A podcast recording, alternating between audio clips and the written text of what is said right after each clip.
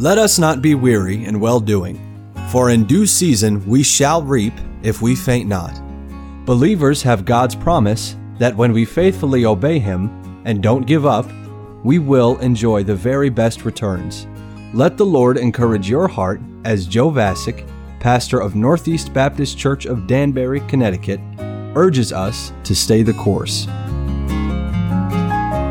1 Timothy 6:12 says, "Fight the good fight of faith."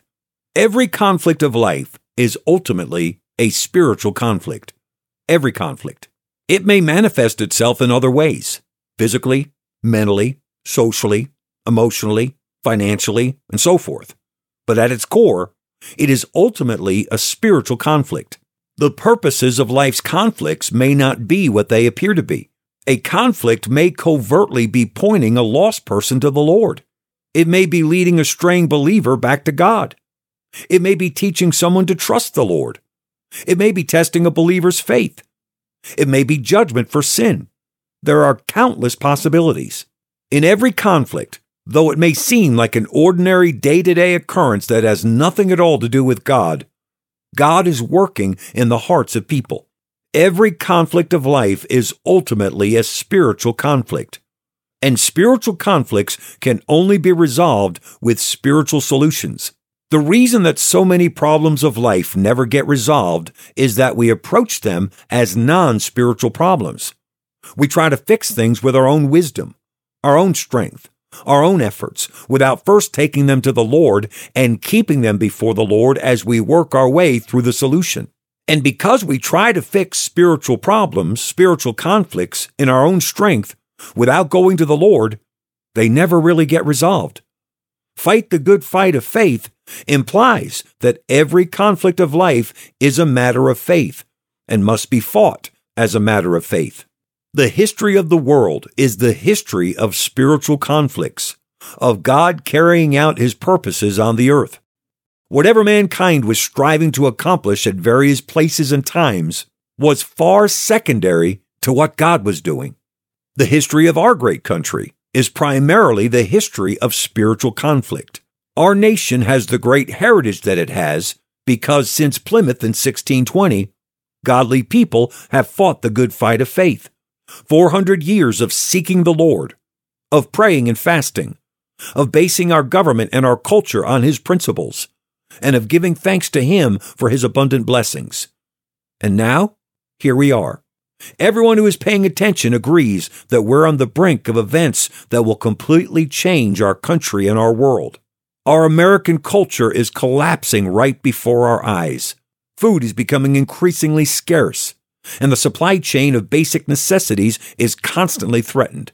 Businesses are closing for many reasons, not the least of which is our government's unwillingness to prosecute crime. Violent acts are captured on video, and when the suspects are caught, they're immediately released. An entire generation is operating on the principle nobody tells me what to do, as hatred prevails on the streets and on social media. Our country's voting system is corrupt. The media is corrupt. Our government, both parties, is utterly corrupt.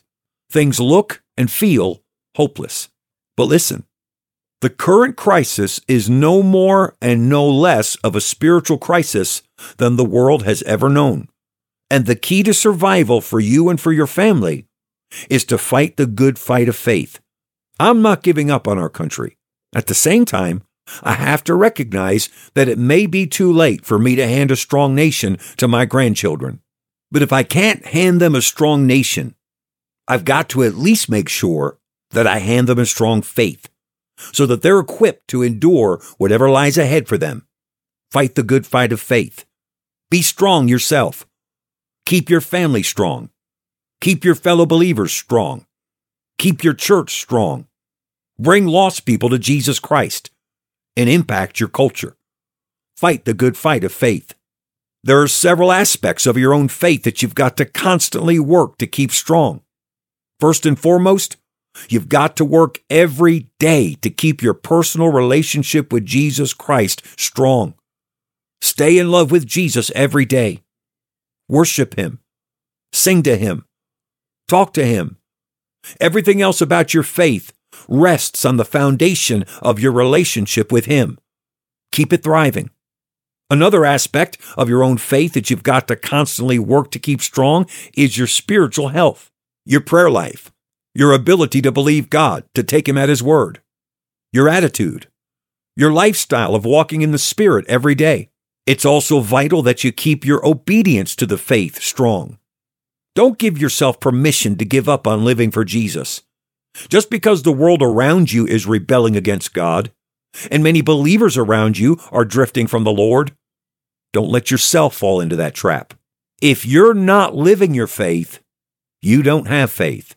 It's vital that you stay strong in the doctrines of the faith. Know the Bible.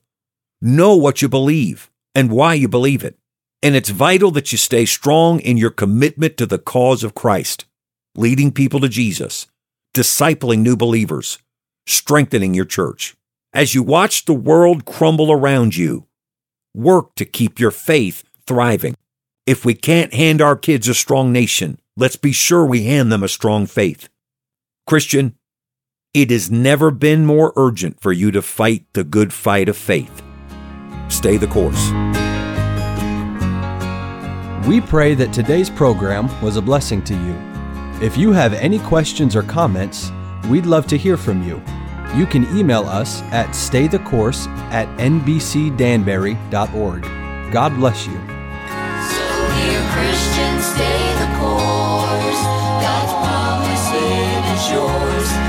show.